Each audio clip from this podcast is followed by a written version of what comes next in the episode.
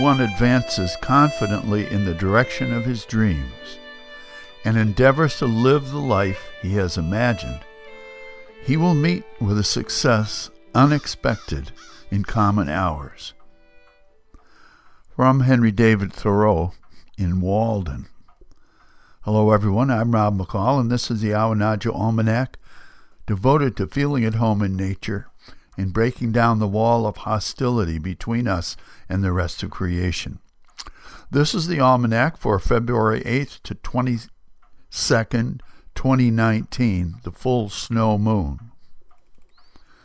Here are some natural events for this quarter moon. One of the temptations of our frail souls at this time of the year is to start counting the days until spring. At the first sound of a mourning dove's call, or a chickadee's spring song, or a woodpecker's knocking, we begin to ache for the sight of apple blossoms and the aroma of lilacs. Well, this is a big mistake because these sweet sensations are still as far ahead of us as the luxuries of Thanksgiving turkey and cranberry are behind us. It's easy to be impatient with the ponderous procession of the seasons, forgetting that the mills of the gods grind slow, but exceedingly fine. If anything can give an outdoor loving man a small sense of the patient waiting of a woman with child, this may be it.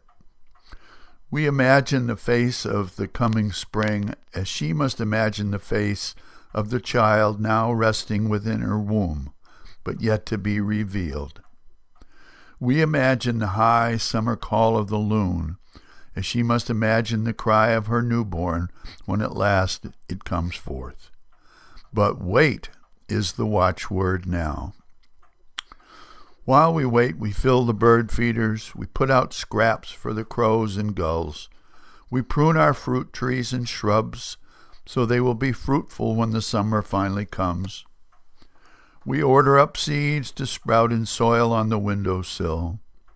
We map out the garden on patches of paper and plan our work on the boat or the camp.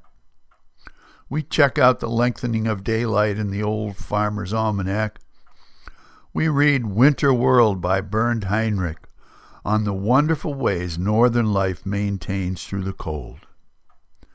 We marvel that somewhere nearby the mourning cloak butterfly is hiding and biding its time, surviving starvation and brutal cold, waiting with us to take flight as the first butterfly of spring come April. So we wait. Here's a mountain report. Trails of quail and fox and snowshoe hare etch the snow as they go dutifully about their daily drill. Tracks of deer appear in the footprints of dogs and their humans. How very alert and awake and courageous these deer must be to tread in the late trails of their ancient enemies. And here's a rank opinion Waiting for spring to overtake our world weary of winter is like waiting for the peaceable kingdom to overtake our world weary of war. Our waiting through the countless winters of warfare has been much longer and through far more tribulation than the mourning cloak must wait. But the spring is no less sure.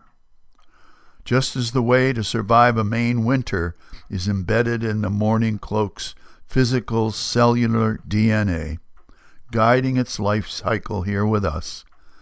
The way to peace is embedded in our human spiritual DNA.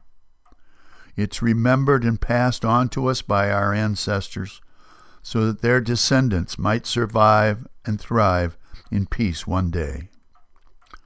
And what do we do while we wait, knowing that we may never see the peaceable kingdom ourselves? We patiently prune the violence and waste and fruitlessness and selfishness out of our lives and call for others to do so too. We plant the seeds of peace in our children and grandchildren. We wave and say hello we plot out the future infrastructure of the new Garden of Eden so that it will flourish when its time comes, as it surely will. Like the mourning cloak, we throw our faith forward for coming generations in an act of love for those we will never know, so that they may see seasons of peace we may never see. Finally, a couple of seed pods to carry around with you. The first one is from the prophet Isaiah. They who wait upon the Lord will renew their strength. They will mount up with wings as eagles. They will run and not be weary. They will walk and not faint. And from Khalil Gibran, a seed hidden in the heart of an apple is an orchard invisible.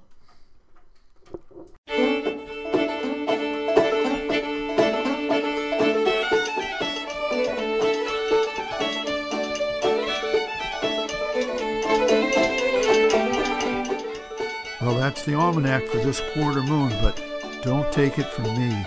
Go out and see for yourself.